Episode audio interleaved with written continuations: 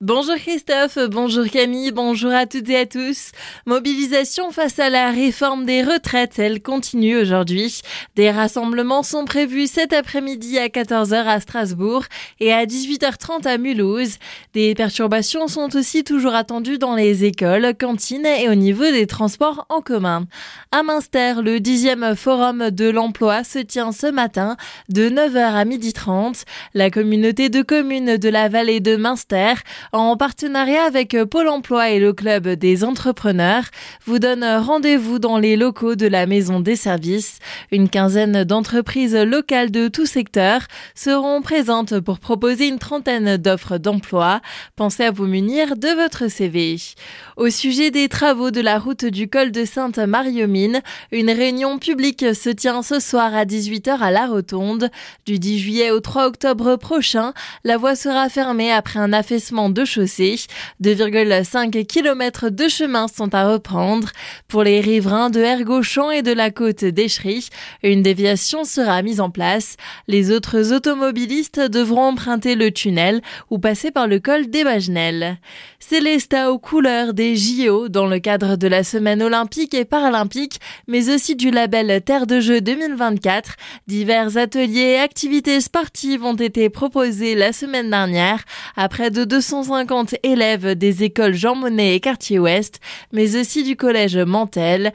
Les enfants ont pu s'essayer à diverses disciplines en mettant l'accent sur l'inclusion, comme nous l'explique Hélène Seiler, éducatrice sportive à la ville de Célestat. On a de l'escrime, on a du tennis de table, du hockey. On a donc les disciplines paralympiques euh, comme euh, la boccia, on a du hand fauteuil, on a du cécifoot, on a un atelier euh, para-athlétisme.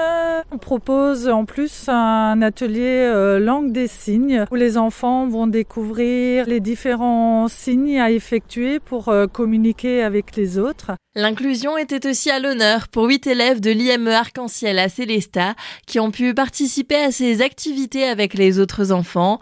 Une expérience intéressante selon Elodie Schmidt, éducatrice de l'établissement. On travaille vraiment sur l'inclusion scolaire, donc là, euh, pouvoir participer à ce genre de journée, on en fait au maximum et c'est vraiment super intéressant pour eux. Ça leur permet d'être avec les autres, d'ouvrir la communication un petit peu, hein, de pouvoir discuter avec d'autres enfants de l'extérieur, euh, nouer du contact, découvrir aussi des nouvelles activités qu'ils connaissent pas forcément. Cette journée a su mobiliser différents acteurs du territoire avec la participation notamment du club d'escrime de Célestat, le SHB, le district d'Alsace de football, la Boccia Grand Est et l'association Arsou Racing.